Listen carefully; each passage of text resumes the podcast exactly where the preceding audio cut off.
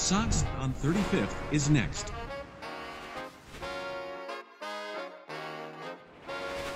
Doors open on the left. How's it going, everybody? My name is Duke Coughlin, and welcome to the Sox on 35th podcast. We are back with another exciting episode covering your Chicago White Sox. As always, I am joined by our panelists and podcast masters, Jordan Lazowski and Nik Gaur. Gentlemen, how are we doing? I'm just numb. It's just I'm trying to figure out what we're gonna do after the deadline. Is how I'm doing today. That that's that's kind of where I'm at with this podcast. Yeah, I spent a lot of time this week looking at uh, baseball reference and Fangraphs pages of prospects from other teams, and I, while I was doing it, I was thinking to myself, like, wow, it really just is 2017 all over again. But like Jordan said, we're kind of numb to it. It is what it is. Literally, the only thing that gets me up every morning is the immaculate grid. Um, the White Sox have failed to do that in a long time. Jordan Lazowski just called me a nerd, so take that as you will. I can't get into those. I don't know why. I just can't. Learn ball. Great to hear. We have a great, quite a bit to cover in the episode. But before we get started, be sure to subscribe to the podcast on Apple, Spotify, YouTube, and anywhere else to get your podcast. Also, be sure to check out the website, soxon35th.com, as well as following us on Facebook, Twitter, and Instagram at soxon35th. So we had a great conversation with MLB.com writer and White Sox beat reporter Scott Merkin. Um, we are going to go ahead and jump right into that and uh, really think we got some good talk as far as the trade deadline goes and as far as the future of the Chicago White Sox.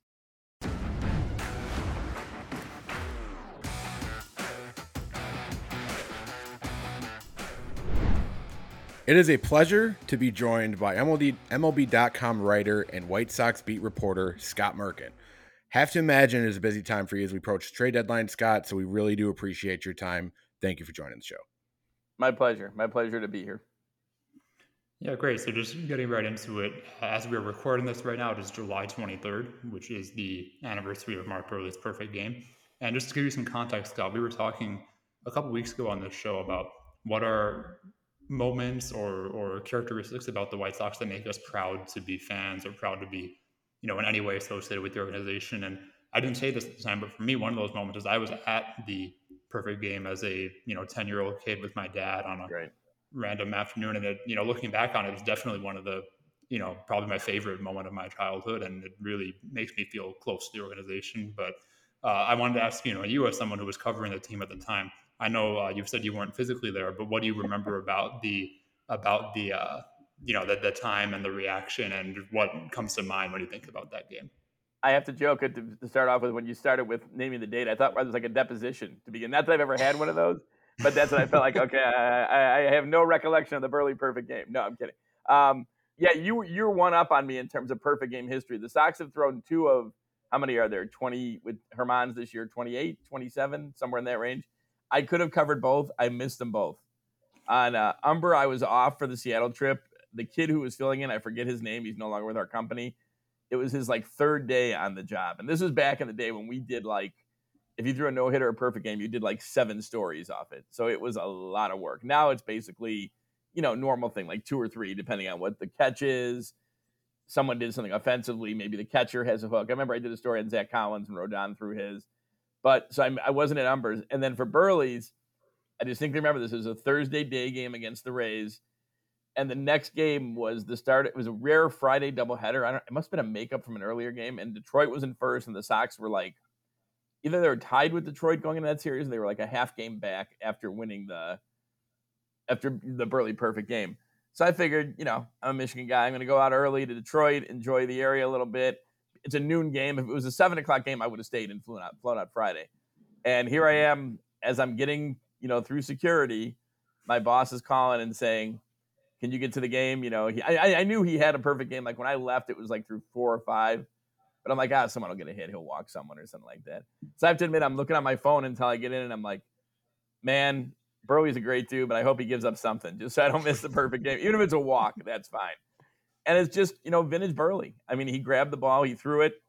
He had never thrown to Ramon Castro, who is his catching that game. Never. Not even in a bullpen. So I don't think Castro had been with the team all that long at that point. That was the first time he threw to him and still didn't shake him off the entire game.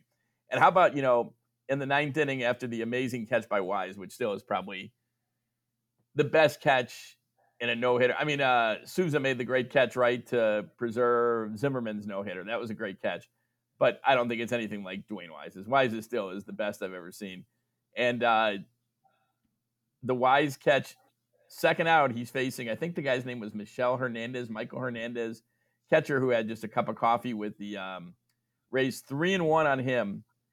Gets the three two, throws a changeup on three two, which shows you how the confidence he has. And then Bartlett grounds out to Ramirez, who I've talked to Ramirez a number of times on that. Ramirez, I guess, was not 100% and was actually thinking before the play, I hope they don't hit it to me because he didn't feel 100% and he made the play. And one added thing is people to this day, you know, I mean, Hawk is uh, Hawk Harrelson's a Hall of Famer, was recognized with, you know, the the Frick Award. To this day, people say that might be his best broadcast ever. And when you ask him about that, he says he agrees. And he says because it was so personal for him, because he loves Buehrle so much. Yeah, no, and I mean, really, anything with Hawk when it comes to the White Sox is personal. But Mark Buehrle, any any time really he was he was on the bump, you could feel that Hawk was a little bit more up for the game because he knew what he was going to get. And that's kind of what we all love about Mark Buehrle, anyway. You always knew what you're going to get out of that guy. Um, my opinion, the hardest working pitcher in the game eh, in the White Sox history, personally. Um, really love Mark Buehrle and really love this day. Um, obviously, so there's vibe differences here there's that vibe of that day about what that team had to have been feeling. You know, obviously, I did the yearly, had to watch the last, the ninth inning, and you see that entire team come together after that. You know, you see how happy everyone is. Let's compare that to now. What is what is the vibe around this baseball team as far as somebody you know who does the beat as as you do, Scott? What is the vibe being around this team? Um, do you feel they are deflated? Do you feel like they are trying to really kind of pick themselves up for the second half? Like, where do you think this team is right now as uh, as a locker room? Well, I think one thing I want to add about Buehrle is he was bad for a late pregame. So, like, if Ozzie went on pregame and talked like you know where you were up against the first pitch, if you got your notes in late, like 20 minutes late, he'd be in the third or fourth inning.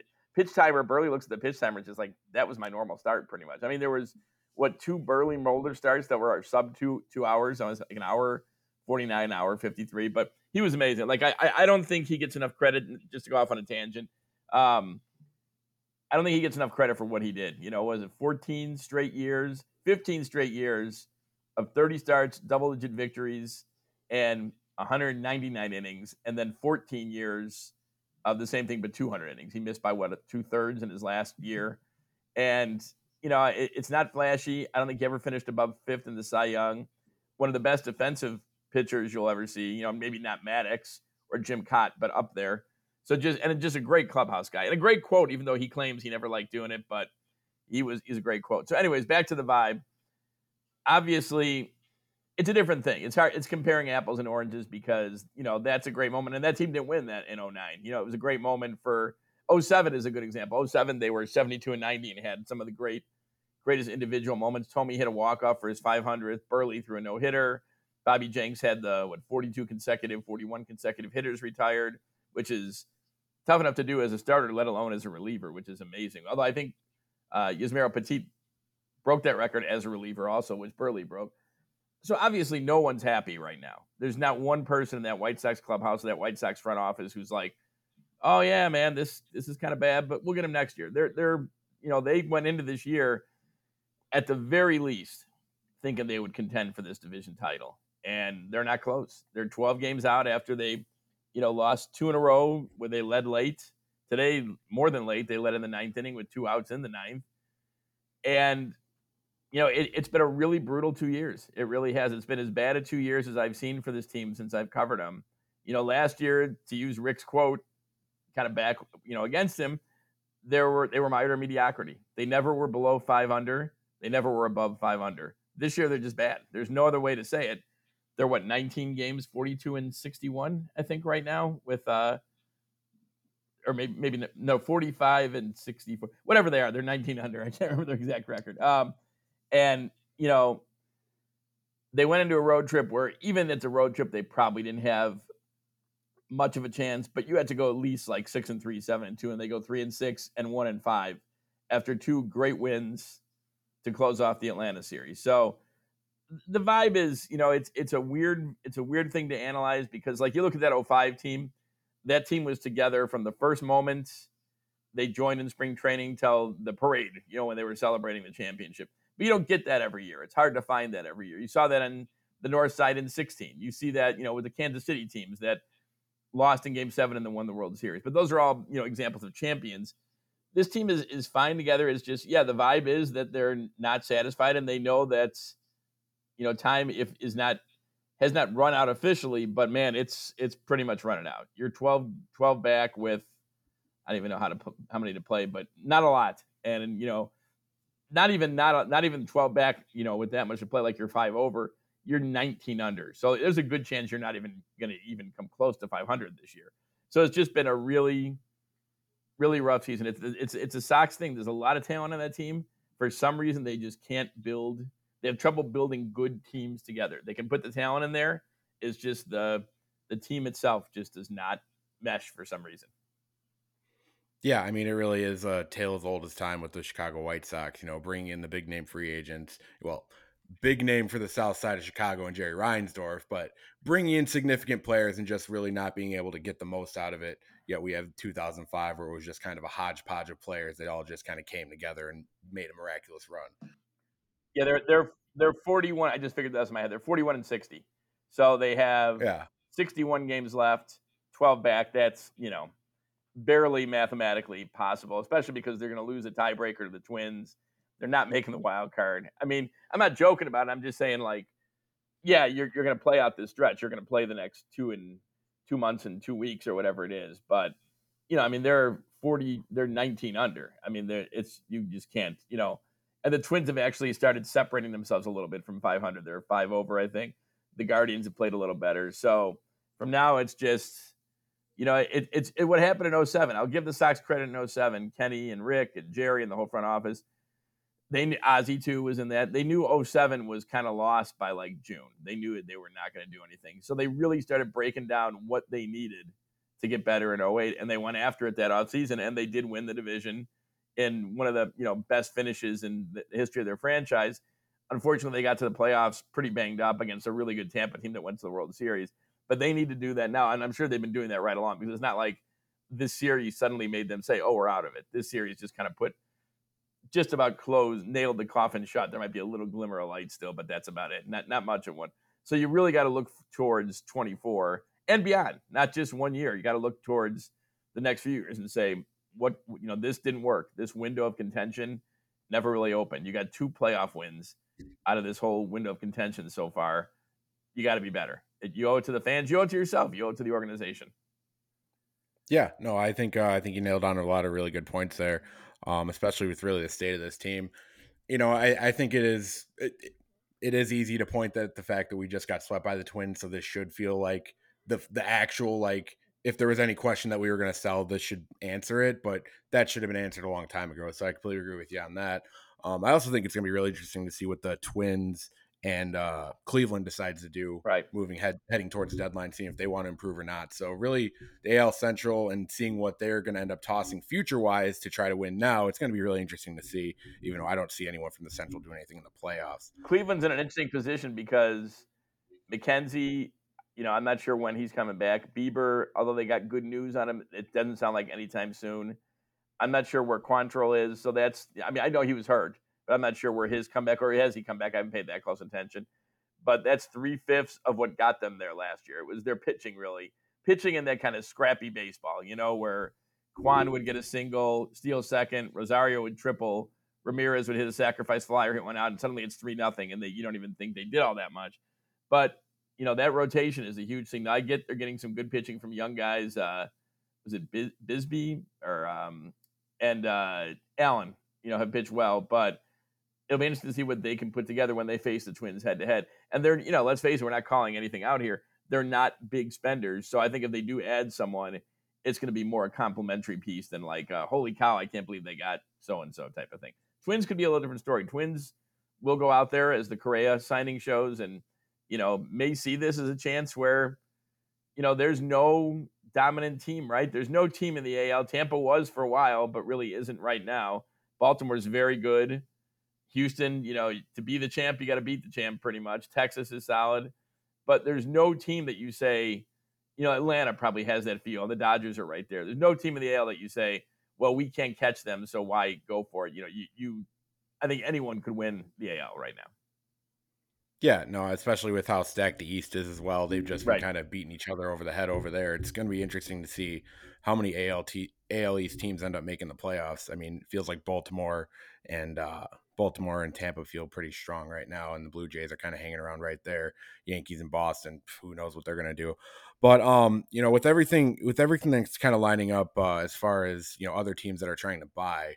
Obviously, we're on the flip side of that. You know, the White Sox going to be looking to sell. There's a lot of players, um, you know, especially if we are going to try to do a bit of a reset for next season, who are going to be uh, looking to get on the move here at the deadline and beyond. Um, I've had a little bit of like of a theory of the Sox potentially not shopping some people at the deadline because they p- kind of want to wait to winter meetings to see what happens there. Potentially get a couple teams in the room to bid against each other on a guy on a couple guys.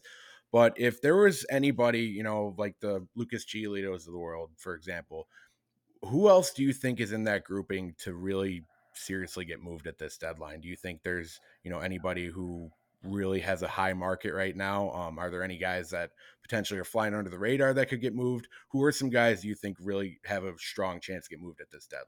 Well, I don't know what you guys would think, but I think anyone who where there's low contractual control, right? But see, the thing is, I think more.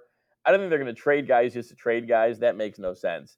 But again, I don't think you're going to get blockbuster return. I mean, Luke is a great guy. Has had a great season. He's had one bad season out of the last five, I think, if I'm counting right. And the problem is, though, you only get him for what seven starts, and then he goes to free agency. So there's not going to be one of those things where the team trades for Lucas, then announces an extension. I, you know, I don't see that happening. So you got to factor that in. You know, Lance Lynn, you do have an option for next year on him, so maybe that gets you a little more. But he hasn't been, you know, although he talks to us about how good his stuff feels. The bottom line is, yes, that's true, and maybe a change of change of scenery would help him. And also, he's a guy who, even in his worst days, goes deep in games for you, or as deep as starters go now in in games. But you know his numbers are not great. I mean, he's given up more home runs than anyone in baseball. He's given up more earned runs, I believe, than anyone in baseball. So I think guys like that in the bullpen, you know, Lopez, who's very been very good since he came out of the closer's role. He's a free agent to be. Joe Kelly, I believe, has an option. Graveman's got another year past this year. I think Bummer has at least one option in there. So all those guys, you know, Yasmani Grandal has been excellent the last, you know, since the All Star break, really. And he talked to us in, I guess it was Atlanta. Because I was on vacation the last two series about how, you know, he kind of said he feels like the more he plays, the better he's going to be. So maybe there's a team like, you know, the Yankees who just lost Trevino or Miami who ended a losing streak today and is right in the thick of the playoff race and could use a veteran presence, a guy who's been in the playoffs seven of the last eight eight years. So maybe they look at him. But I, you know, the guys who would get the biggest returns, obviously, are Dylan Cease and Luis Robert.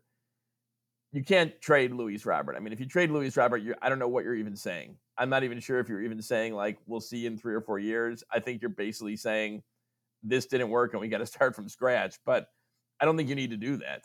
You trade Dylan Cease, you know, looking at what's coming up, you know, the years you have contractually and, you know, extension possibility with him now being wrapped by Scott Boras. If you look at that, you could get a, a good return from but you could also get, as you said, Duke, you could get a good return from in the offseason if that's what you're looking at too, with more teams involved. I don't think either of those guys go. So, you know, I forgot Tim Anderson, who's played much better in the second half, and I think, you know, is still a very good player. Has just had an off season. That happens sometimes. You see that Christian Yelich won an MVP and had a couple off seasons, right?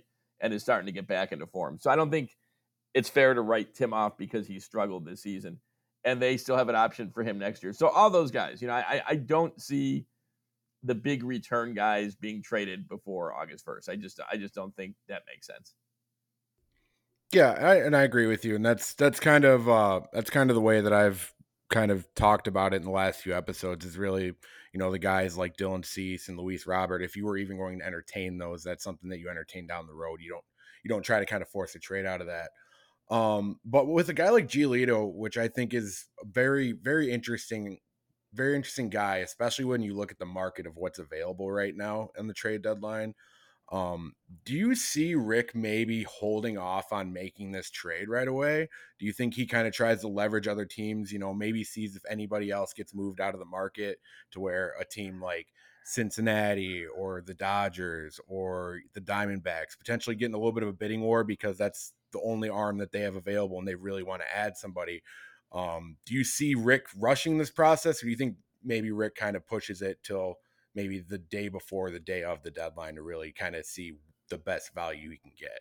I, I have equated a couple times to sort of like owning property. So like if you own property, you set a, a total you want to sell this property, but usually set it well above what you think it's worth, right? And I'm not diminishing Lucas's worth. I'm just saying if you have a property worth seven hundred thousand dollars, you're going to ask like a million two for it. And then if someone comes along and says, "Yeah, we'll give you that," you're like, "Well, geez, that's great. It's five hundred thousand dollars more than I asked. Let's sell it right away." But if someone comes along and gives you what is you know five hundred, you're like, and you don't have to sell it. You're like, nah, you know, I'm going to hang on to it. I'm going to wait a little bit. And I think that's you know not, not to turn Lucas into a piece of property. That's silly, but I think you know they they probably will end up moving Lucas because of the fact that he's going to be a free agent after this year. They certainly would love to have him, love to keep him long term, but I think you know they won't rush into it unless they get what they want. I, I don't think there's a reason to rush into it unless they get what they want. So yeah, I mean, there's a reason the trade deadline is the first. It's what four o'clock central, I think, on that first, and you can wait up until three fifty eight, pretty much. I think the Jake Peavy deal went down back when it was three o'clock, like literally at three o'clock. It was sent in by Kenny Williams to make that trade official. So there's no, as Rick would always, you know, Rick's famous line from the winter meetings is there's no extra points done by getting deals done when you're in San Diego or in Las Vegas or in New Orleans or wherever the winter meetings happen to be. It still counts just as much if you make a trade or sign a guy in January. Same thing with Lucas. If you do decide to trade him, if you are trading him, which it looks with the direction the team is going, they're going to. There's no bonus points for announcing it tomorrow versus waiting until August 1st to see if you really get the deal you want and see, you know, who really wants in on it. So was that the first time or the second time we traded for Jake Peavy that you were referring to? That was well, you only got there's only there was one attempted trade, and I remember that day because quick story, that was the day they lost Bartolo Colon pitch and they lost 20 to 1 to the Twins. So and that was the day that Peavy turned down the trade. He turned he had a no trade and he turned, it was like in May. So I went out with a good friend of mine who just happened to be her birthday today. Happy birthday, Beth. And we were out in West Loop. It was a day, it was a day game. And that was when Kenny had an ownership stake in Market. So I said, let's go over to Market. Kenny said he's over there. I'll warn you ahead of time, he's probably not going to be in a great mood. His team lost 20 to 1. And the guy they were trying to get turned him down for a trade. We went in there and he was in great spirits. He's like, nah, I left that game in the fifth, sixth inning. He goes, I don't have to stay and watch that whole thing. I kept it on just to make sure uh, everything, you know, no one was hurt, but I went home and did some work and, you know, we'll go after him around. Then he didn't make a point at that point saying, when I said, "Well, I thought you'd be, you know, disappointed about Jake turning down," he goes, "No," he said, "Not yet." And then at the trade deadline, he did say yes, and they got him for, man, I don't think I can remember all. There's three guys, I think, right? It was Poreda, and I can't remember the other two guys. I don't know if you guys can remember at that point, but it was, yeah, they got him then. So they tried twice, got him once. I believe Clayton Richard was. I think he in was that in that. trade, if Yeah, I remember yeah, I think you're right. And you've got a really good memory with some of these things. It's actually really funny to listen to just the stories you've accumulated over the years. And I should write some of these down and publish them at some point, right? yeah, I mean, the beat writer tells all. Um, but I I think, especially as we look towards the trade deadline, um, you know, we, we talk about the vibes. We talk about, you know, looking to compete long term, like you'd said, not just 2024, 24, 2024 Right. and beyond. Let, let's briefly look ahead to that because, you know, assuming things go down the way they go down, you know, Lynn likely gets moved. Clevinger has an option, but you're not sure if he's gonna. They're gonna pick up that option. Giolito very likely to be And I traded. think, and I think Clevinger is mutual too, right? So I think either one can can turn it down. Mhm. So Yeah. they're in a situation where, at the end of the day, only two starters are really under contract for next season in Dylan Cease and Michael Kopech.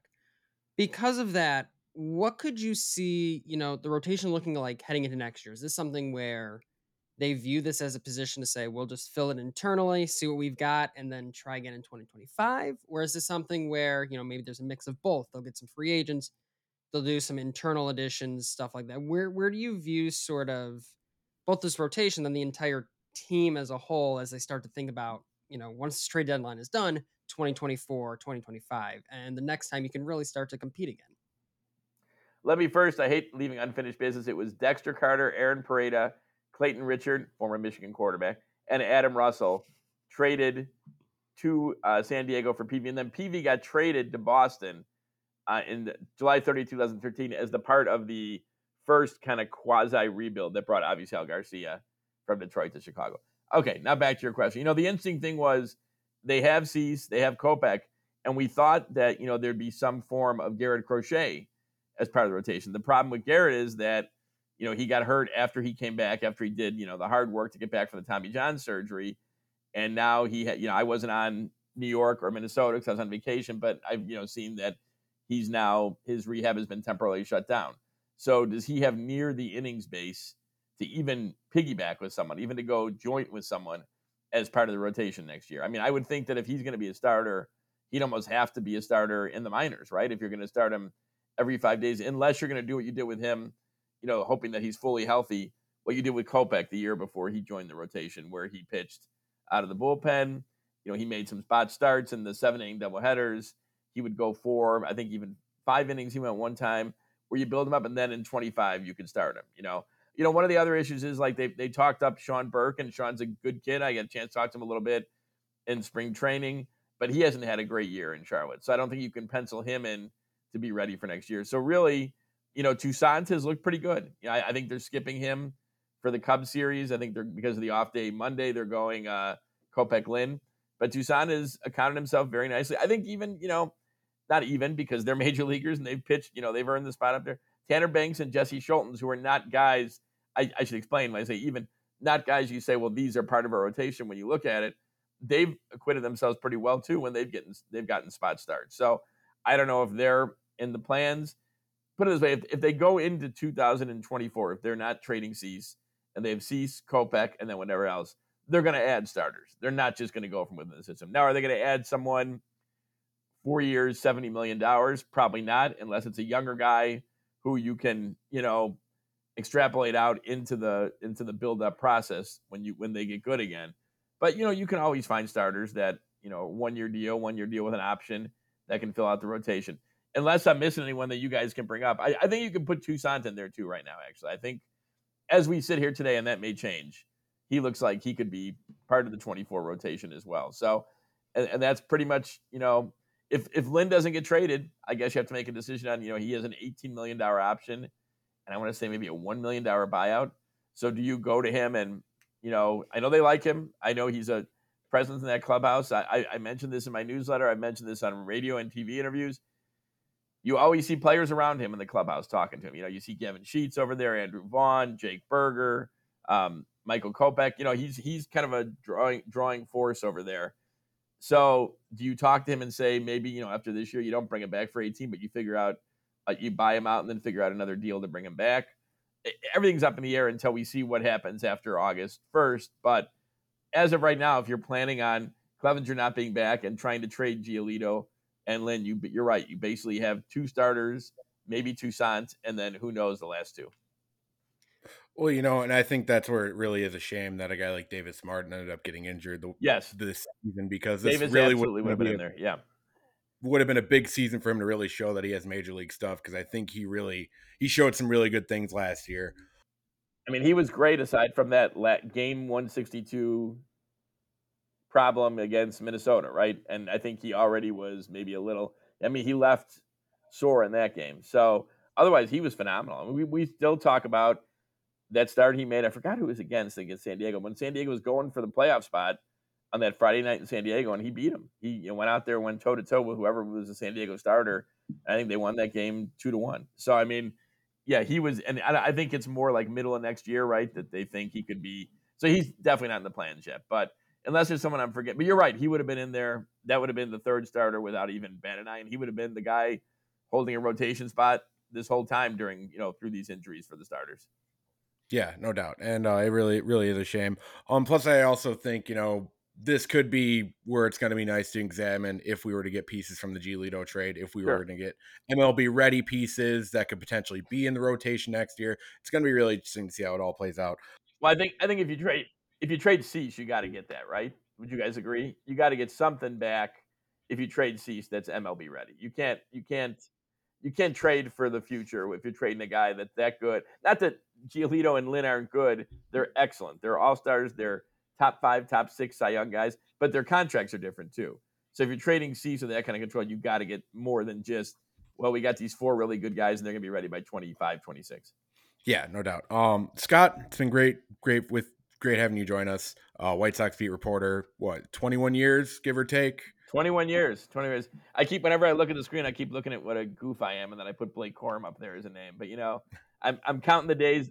I'm counting the days down to that East Carolina game, game one. That's going to be an interesting game. That's not a that's not one of those non-conference walkovers. That's a pretty solid team. So we'll see what happens. They should be great this year, though, which is always worrisome when they go in like that. Uh, yeah, I don't know. Maybe we'll see Michigan at the top of the rankings with Notre Dame. I don't know. Maybe, but uh, we'll see what happens up there. Notre, Notre Dame got a good quarterback, right? Somehow they, uh, the, True. The kid Hartman, right? He came in, so yes. Ah, they'll. I don't know. They'll lose. I'm a believer. All right.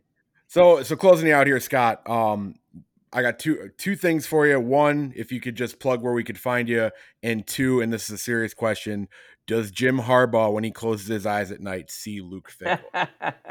Luke, wait, why Luke Fickell? Because that was the one guy he uh, that was the one guy he beat at Ohio State when he when uh when he couldn't. Uh, oh, I see. I got it now. I'm sorry. I forgot that he went. He's not Wisconsin. I should know that because my two younger brothers are Wisconsin grads, and aside from when they play Michigan, I root for Wisconsin all the time. Let me go to the first question at Scott Merkin on Twitter, and then WhiteSox.com, MLB.com, and my newsletter, which on Tuesday will have a big story. I talked to Colson Montgomery the other day, so he'll get some stuff from Colson about what's going on presently, and then what he sees. Good, good kid, really, uh, really confident kid. Reminds me a little of you know Tim.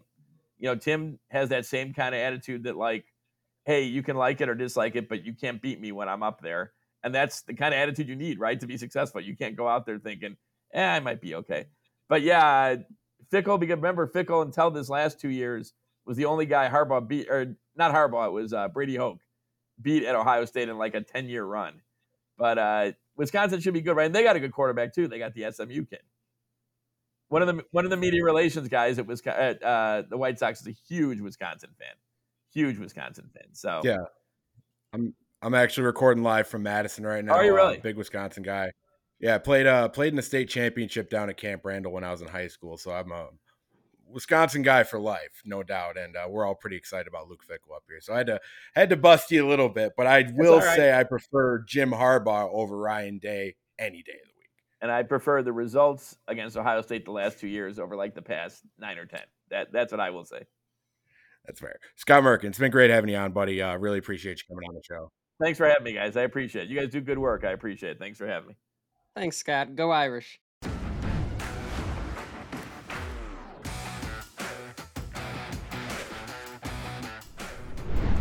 So we just had a great conversation with Scott Merkin. Um, covered quite a bit about the trade deadline. Um, honestly, I think the Jake Peavy story and kind of the madness that came came about behind that was probably my favorite story that he told. But uh, some pretty good information once again, Scott Merkin. Uh, really appreciate having you on, bud. Um, we talked a little bit about Lucas Giolito, but he did bring something up that I think is uh, a very polarizing type of conversation right now within the fan base, and something that I think we should talk about. Um, Tim Anderson, pretty polarizing, pretty polarizing dude in Chicago right now. You know, I don't think there's any doubt about that. Um, he's a guy that was universally loved as you know as recent as last off season you know what i mean? Or uh, you know the season heading into 2022 everybody was still really high on tim anderson. That was our guy. That was leader of our franchise. And that's kind of turned a little bit especially with how much he has struggled in the time since. Um, you know obviously he is a name that's been fished out as far as the trade deadline goes. And um, there has really been a lot of discussions recently where do we want to trade Tim Anderson? You know, is is Tim kind of playing his way back onto this team? Is Tim just playing well to get traded? You know, there's there's been a lot of spin zone. There's been a lot of takes on both sides of it. Um, I'm really interested to hear what you guys have to hear have to say. But um, bef- just right before we jump in, I do want to bring up that Tim Anderson over the last four days, um, batting 324, has a 390 on base percentage. 351 slug, which is obviously going to be low because he just flat out has not not hit home runs. There's no denying that. Um, a 742 OPS with even a 958 OPS the last seven days in particular. Um, Nik, I'll let you start right off with this. Um, how do you feel about Tim Anderson currently? And is is he somebody that either a you want to see get traded now, or do you want to see him get traded at all? How do you feel about Tim Anderson currently? Yeah, I mean, in terms of do I want him to get traded, it's tough because I think that I'll kind of invoke uh, Scott Merkin's analogy that he gave about like the valuation of an asset. And again, also echoing what he said, it's difficult to talk about human beings as, as assets. But you know, for the sake of the analogy, we'll say that the White Sox have valued Tim Anderson at you know X amount, probably a lot higher than what uh, the general you know baseball team has it valued at right now, just because the White Sox know what he's capable of and have seen him do it in the past, you know, as recently as even early last season. So the way I look at it is if a team is willing to pay that price for Tim Anderson, the price that assumes that the version we saw from 2019 to you know midway through 2022 is still in there, then I'm okay with trading him. But if you're trading him and you're kind of getting a depressed price because he hasn't been playing well this year, aside from the last you know week or so, then that's really I don't know if that's worth it, especially when Colson Montgomery, as great as he's been, who knows if he'll be ready uh, next year. And if he is, he has back issues, so you can't pencil him in and forget about it. You always have to have contingencies. I mean, really, ideally, I would like Tim Anderson to be the shortstop of the White Sox for the next decade. But both from a contract standpoint and from now a performance standpoint, that seems very unlikely. So it all comes down to what you're offered for him. I would definitely shop him, but only really pull the trigger if you're getting something that aligns with his value heading into the season, if that makes sense. Otherwise, you might as well just keep him, pick up the option, and hope he rebounds next year. And that's where I think eh, I think you hit the nail on the head when, when it comes to the argument on this, Nik. I think that is where fans are missing the mark, and I, it's not just Sox fans. I'm sure all baseball fans do it, where they're like, "Get Tim Anderson off my team." But Los Angeles Dodgers give me a top 40 prospect in baseball to do it. It's like, no, that's not how this works. If you want him gone so bad, it's because he's not playing up to the value that he theoretically should have with an option year that's only 14 million considering what shortstops get on the market right now. Like you want him gone because he sucks right now, but you want to get paid for him like he doesn't suck. That's not how this works. And no team's going to go into negotiations and be like, "Oh, well, he had a, he's had a good week, um, so let's pay Dalton Rushing, for example." It's kind of like the same thing when Giolito had his uh, bad start right out of the All Star break. I was like, "Oh, he just tanked his value." Teams don't just look at one little stretch and make their valuations off of that. They may try and use it against you in um, in negotiations, but what are the what, what's the GM going to say? Oh, yeah, you're right because he had that one bad inning coming back after an 11 day break after the All Star break. Oh, yeah, you're right. We'll take way less than we deserve for him. Like the diff- but the difference with Anderson is, oh yeah, he's had a bad almost year now at this point. If you factor in 2022, do I want to trade him right now? No, I don't think they're going to get what they should get for him. Frankly, I, think you hit the nail on the head there, Nik. Like people want to get rid of him because he's not been playing well. But you're not going to get something of value for him right now. Well, I think, and my my argument's kind of kind of two twofold here. So I think Tim, and I've said this, you know, so I'm not going to divulge too deep into this because I've said it on recent podcasts, I've said it on Twitter, said it to really anybody that'll listen to me. I don't want to trade Tim Anderson at the deadline. I believe I even said it in the conversation with Scott Merkin. I don't want to trade him at the deadline because I don't think like you guys say, you're going to get the value for him that you that you think you're going to get. You know, Tim's had a rough go this season. There is no way around that. Um, I do think it is very promising what he has shown us recently, and it kind of is, is, proving something that I've kind of had the idea of in my head. You know, idea of the whole time is Tim Anderson's still there. That's still Tim Anderson. Okay, he didn't just magically forget forget how to play baseball. You know, I've seen a lot of guys really fall off from where they were in a quick way. You know, I think uh, I think Christian Yelich was somebody that was brought up in our conversation with Scott as well, where we just saw the last two seasons that Christian Yelich had, and now Christian Yelich is just looks like looks like old Christian Yelich. He looks like a genuine one of the best hitters in baseball with his approach, everything across the board, and he looks like somebody that's playing very confident. Tim's still that guy. You know, Tim hasn't had this crazy fall off. It's, you know, the home runs, yes, that's concerning, but he doesn't seem like he's been hitting baseballs in the air. You know, it, it, seems like he's been trying to really hit anything because he's trying to work himself out of a rut. You know, and I think you even saw that with Yelich, where his home run numbers dipped because he just flat out couldn't hit anything. you know? So I think Tim's still in there, and I think your best bet to find that value is going to wait to the winter winter meetings because you will be able to show other teams, hey, while he has played, he did not play good last year. There were stints there where you could really see that that was still the guy that he is. You know, he still has the talent to be able to do that. On the flip side of that, you know, as you brought up, Nik, is this a guy that we think we're going to be able to get another contract with? Um, is this a guy that we think we're going to be able to lock in? that's very difficult to say, you know, because if Tim does start playing very well, he's going to work himself into another contract. And as we had heard on a podcast he had done earlier this year that bugged a lot of people, he is thinking about that payday. He, he is, as as he should be, because the amount of good baseball he's given us up to this point and the amount of money that we've paid him relative to that, he should be thinking about getting paid that type of money. Now, is that going to equate to him getting great value on the open market by winter meetings?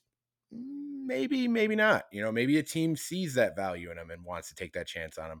But honestly, rolling into next year with Tim Anderson, um, with the scenario that you brought up, Nik, with Colson Montgomery potentially not being ready, um, could that be a deadline move next year?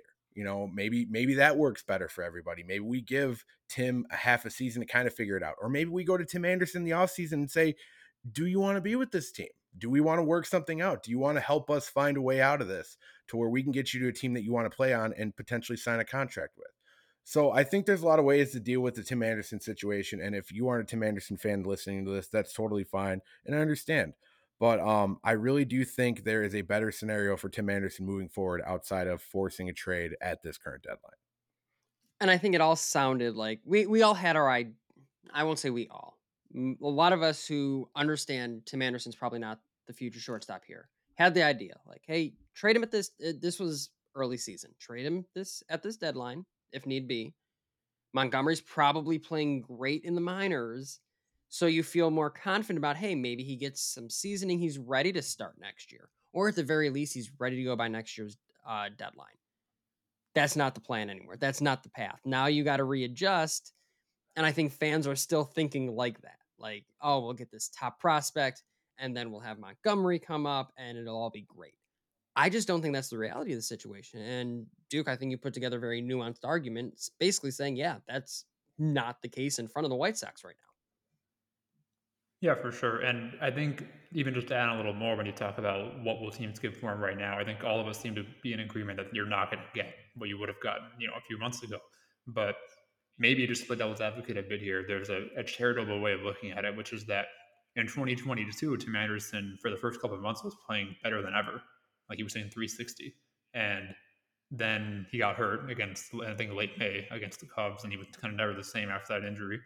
Then this year, uh, 2023, the first two or three weeks of the season, he once again looks like normal Tim Anderson. And I don't remember the exact numbers, but I remember everyone saying earlier in the year that like, hey, watch out if the White Sox take off. Tim Anderson is looking like an early, you know, MVP candidate the way he's stealing bases and you know slashing the ball over the field.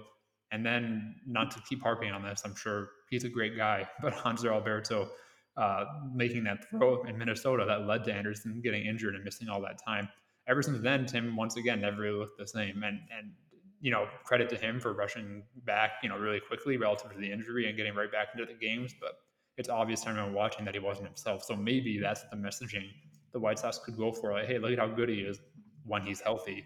And finally, he's healthy again as of the All Star break. Like, I don't know if teams would really buy that, but there is something to it because I feel like people kind of forget how good Anderson was looking. And it kind of, kind of like Moncada in the first week he also looked good, but it was such a short amount of baseball that you can't really say that, you know, it's one thing or the other. But it's just something to mention because I'm, I'm sure that uh, maybe some teams are looking at that and, and thinking there's something to it.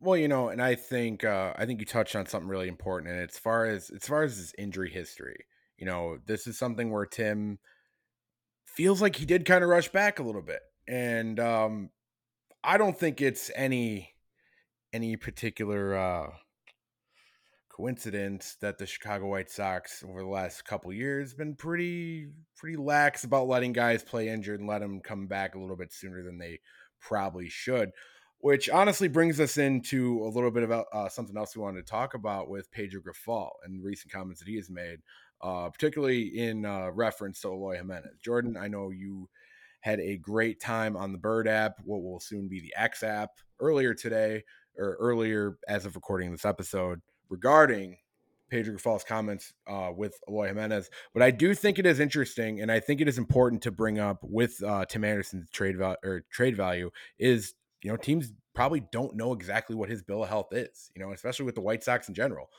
I, I know if I was a, uh, a GM or a president of baseball ops trying to do a deal with the White Sox, I'm looking for a full medical history. I want I want pie charts. I want every single potential thing I could see about a certain player.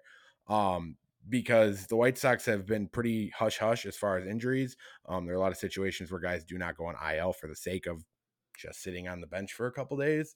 And uh, you know, I know Pedro Grifol really had some crazy comments in in reference to this uh, a couple days ago. Um, Jordan, I'll let you kind of take the top on this one. Uh, Pedro Grifol with these Eloy Jimenez comments. Can you maybe fill us in a little bit? So first thing, I might have to take back my nerd comment for you earlier because real nerds know we don't like pie charts. So that being said, um, as you roll your eyes, um, the Grifol stuff is interesting. The White Sox injury, injury, whatever you want to call it, like history, I guess it, it's odd to me. Like there, there are parts of it I understand. Like if if, a player is going to be out for three or four days, why would you put him on the IL for ten? because that's six days that you're just playing without them and you don't have to. Like if you know a player is going to be out for two weeks, don't wait the three or four days and then put him on. Like I think that's what gets White Sox fans aggravated to uh, for good reason. Like why did you wait three or four days and then put him on the IL? Like make that decision the first day of the injury where you're going to land on this. If you say yep, it's going to be a couple days, whatever the stuff with but the, the idea of players playing less than 100% I, I really don't think fans get that it is mid-july these guys have played 100 games already nobody's 100% if you're playing with a team full of guys who are 100% you're taking the reserves from the birmingham barons and that's your team right now. Like that is who's healthy. It's the guys who are barely playing down in the minors. Nobody's healthy right now. It's varying degrees of health.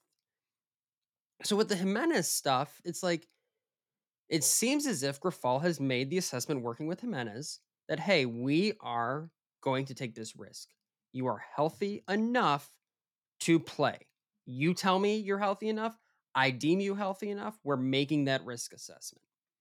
Where I have the issue is where people are like, these games don't mean anything. You know, why are they pushing it when they don't have to? That the manager thinks these games are important, though. Like, no manager is mm. going to be like, yeah, actually, we're just phoning this in season's over. We're kind of looking to 2024 and we're going to play it like that. No man, if you're looking for a manager to do that, you're not going to find one anywhere at any level. Nobody is just saying this game doesn't mean anything. So we're to sit guys. Like that just doesn't happen and it shouldn't. I, I truly had no issues with Grifol's comments about how he's handling Jimenez's injuries and calling games must win. Like, yeah, the manager should think this is a must win game so the, entire injury history it's so complicated trying to uh, evaluate it from the Sox perspective because we don't have all the information.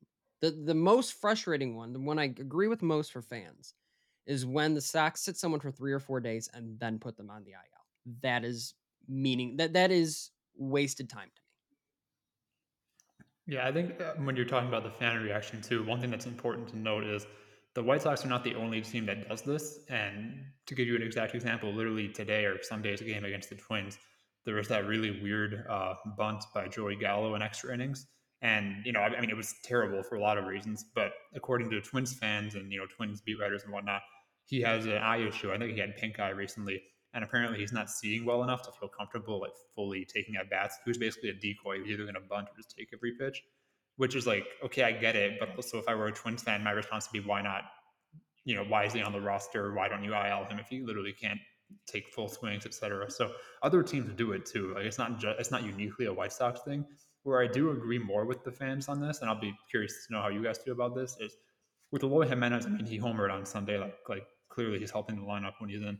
But the Andrew Vaughn one, which is the other ongoing, you know, use of the bench spot, that one I don't get as much. If this guy's like barely even able to walk and he's already been out for four or five days, and you're like, oh, maybe he'll be back on Tuesday against the Cubs.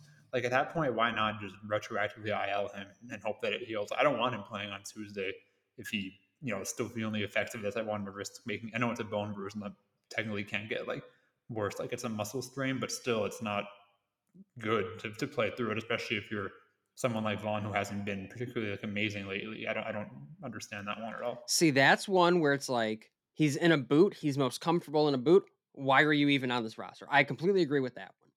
Jimenez, it seems like from all angles, it seems like he just has sore legs.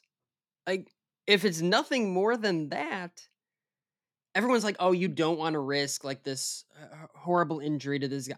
What is the horrible injury? Like, like this altering injury that we're risking with Jimenez, like a hamstring strain, something like that. It's like, and you don't want to undercut the the severity of injuries, but it's like, again, it's the idea of a risk assessment.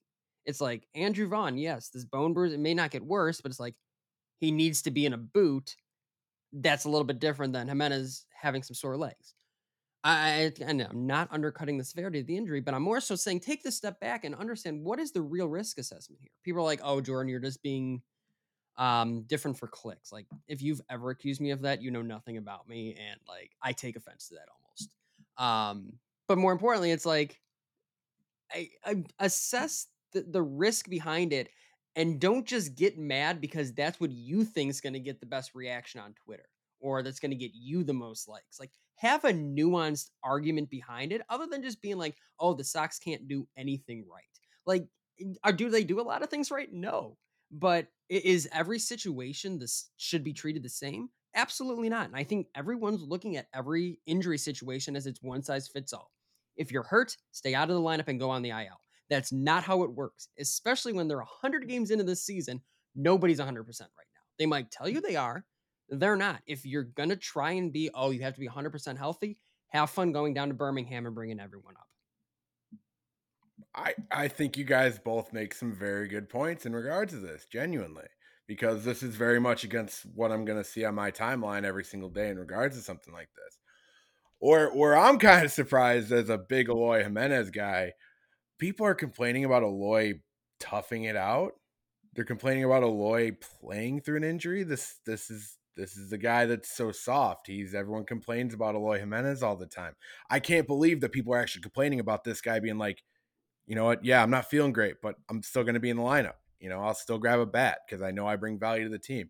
You know, that, that's not just a Grifol thing. That's he has to go to Eloy and be like, "Hey, are you willing to do this?" And Eloy obviously is uh he's calling. You know, he's he's answering the call, and I don't think Eloy gets enough appreciation for that. That that's where I stand on that because you know Grifol obviously has to be the guy that you know answer the tough questions and you know get asked why Eloy Jimenez is out there, but Eloy obviously wants to be out there, and you know for the whole Eloy isn't that tough crowd, kind of kind of really hurts your argument. I think it's just a lot of just fake outrage over just being mad about this team in general. And I and when we jumped on to start the podcast, I'm like, yeah, I'm just in a bad mood today. I don't know what it is. So it's like it, it's like I get the frustration around this team. I really do. Like Grifol's comment about the whole boomboxing, whatever that was, where it's like I got what he was saying. Like he said it horribly, and it's going to be on T-shirts and memes. It was just the game's. He's moving too fast for the game. He has to slow the game down. He wants to play it. It's not a lower intensity level. Just slow the game down. Don't be so amped up all the time. Like I didn't think it was that difficult to understand. It was probably the worst way to say it but I don't think the underlying concept, if you're willing to take that step back from that anger you feel and honestly assess a situation, I don't think it was that bad of a comment. It was horribly worded. But the idea that the game's moving too fast for a rookie is not, it's like, that's why I have such issues with some of the, oh, get rid of Grifol after a year, or this should be a one and done guy. It's like, I, I wouldn't care one way or another. Don't get this as me defending him. I would not care if they got rid of him after this year. But at the end of the day, it's like a first year manager is ask, acting like a first year manager. Geez, sky is blue. What, what did we expect at a certain point, too? It's like, I, I think the frustrations boil over into just not fully encompassing the entire picture of what you're looking at situation to situation. Yeah, no, I, I, I feel the same way. Um, there are so many things to be upset about with this team. Don't nitpick. Actually focus on like the big glaring ones that should be pointed out. Let's not just get upset on a day-to-day basis because you know, a manager says a corny line. Honestly, I took that line as, you know, and this is me speaking football talk. It's like a defensive end who just rushes the pasture relentlessly every single play. In in theory, that's awesome. You know, it shows he's got some piss and vinegar. Great. He wants to go sack the quarterback. When the running back runs right between him and the defensive tackle and uh, gashes him for 20 yards because he was too focused on the quarterback, yeah, it's not great. And that's kind of what Oscar Colas has done, you know, on the major league roster. He's a guy who really is trying too hard to make things happen. And you love to see it as a coach, but at a certain point, you got to be able to, you know, put him aside and be like, dude, listen, we think you're talented. That's why you're here. We just want you to do your thing, man. Like you, you're good. Don't overthink it. Don't overdo it. You're either going to injure yourself or you're going to make a mistake. Like just play freely. Do not try to don't try to win the game with one swing of the bat. Don't try to record two outs when you're only catching one. Like it, it's baseball. Like it's going to take time to get to the finish. Don't try to rush it because you're just gonna you're just gonna throw something off or you're just gonna make a mistake. Play your game is essentially what it comes down to. Don't try and play a game that's not yours. And I think you know tying it all together is like it hasn't been a great week for Grifol and his headlines. It truly has not been. But and I think the full evaluation of Grifol is going to come at the end of this year for like what it looks like heading into next year. I just don't see this week's worth of comments being like, "This is why he should be one and done." I can't believe we hired him. I want Ricky back. I just, I just have not gotten that sense from what he said. If you want to talk about the the bullpen management, I think that's absolutely something you you know you do a revisionist history at the end of the season. But man, I just didn't get the outrage from some of this. I get why people are upset, and I get it's frustrating to have these guys constantly injured but I just don't get like the full outrage. And maybe, and again, don't accuse me of doing this for clicks. You guys are just, some of you people are ridiculous, man. It is hilarious sometimes. Yeah, I mean, I think just to throw one more analogy in there, going from Tony La Russa to Pedro Grifol, for me, to bring basketball in here, as a Bulls fan, it's kind of like how they went from Jim Boylan to uh, to Billy Donovan and by that, I mean La Russa and Boylan are both kind of considered like a joke throughout their respective leagues at that point in their careers. And now Billy Donovan at least is like a real, you know, professional human being. Maybe not the greatest coach, but at least, you know, you can at least respect him as a person. I don't love him as a coach, but I think he kind of started getting a lot of flack lately, even though a lot of it was just the roster construction and the fact that they never shoot three pointers. And that's kind of happening with the White Sox, where Grifol is getting a lot of flack, even though he, he deserves some of it, like Donovan does, but the roster construction also is very uh, worthy of criticism, and you know they don't play well enough. And whether, whether that's completely his fault or the players' fault, it's a debate we've been having for you know two years now with La Russa also. But it's it's a parallel that I'm seeing where I just think White Sox fans are understandably jaded from their last managers. Now we're just you know lashing out against the new one, even though part of it's just problems that already existed and I get it. Like I said, I get it. I truly do get it. Like I get why people are mad. I am mad too. But I, I there are just other certain things that are going to bother me, and certain things are, that are not. And I think it's very easy to just take the step back from that anger. I'm not telling you how to fan because I know I'll get accused of that too. Take that step back from the anger and be like, hmm, what could he really be trying to say right now? Instead of being like, oh, Grifol sucks. He should be one and done and getting your 100 likes on if you want to do that, go ahead. But then, like, understand you're missing some of the nuance of, of what's going on here. Well, me personally, Jordan, I like being gatekeeped in the White Sox fan base by people who have larger Twitter followings than me, um, Jordan Lazowski. Uh, so I very much appreciate you telling me how to fan. You are um, the worst. You are the worst. um, but I think with all of that complaining out of the way, regardless, um, you know, like I said, there's a lot of things to complain about with this team. Um, just just be a little bit more pointed. Make make sure there is something behind the argument. Don't just get mad at day to day comments. Like Pedro Grifol is contractually obligated to go out there and answer questions every freaking day there's a baseball game. He's he's not necessarily a wordsmith from what we've gathered so far. He's just going out there and he's trying to get a comment on the paper so he can fill his obligations and then get back to the fact that his team is not winning baseball games. And I think that's where his main focus is. So, as somebody who does get very annoyed by the argument of Pedro Grifol being a first year manager, I'm willing to let this play out for right now. He doesn't do anything that offends me horribly to the point where we need to get rid of him. Um, sometimes there's accountability things, but as you know, that's something I will let continue to move forward because this is an incredibly difficult situation to jump into, no matter who you were going to be. But um, ladies and gentlemen, that is all we have for this week's episode of the Sox on 35th podcast. Be sure to subscribe to the podcast on Apple, Spotify, YouTube, and anywhere else you get your podcasts. Also, be sure to check out the website at soxon35th.com, as well as following us on Facebook, Twitter, and Instagram at soxon35th.com or at Sox on 35th to stay up to date with your Chicago White Sox. I was really killing it right there for a second, just like our Chicago White Sox. This has been Duke Coughlin, joined as always by Jordan Lazowski and Nik Gaur. We'll be back next week as we cover another exciting week of White Sox baseball. Thank you and go Sox! If this is the end, thanks for everything, Gio. Go Sox. Go Sox.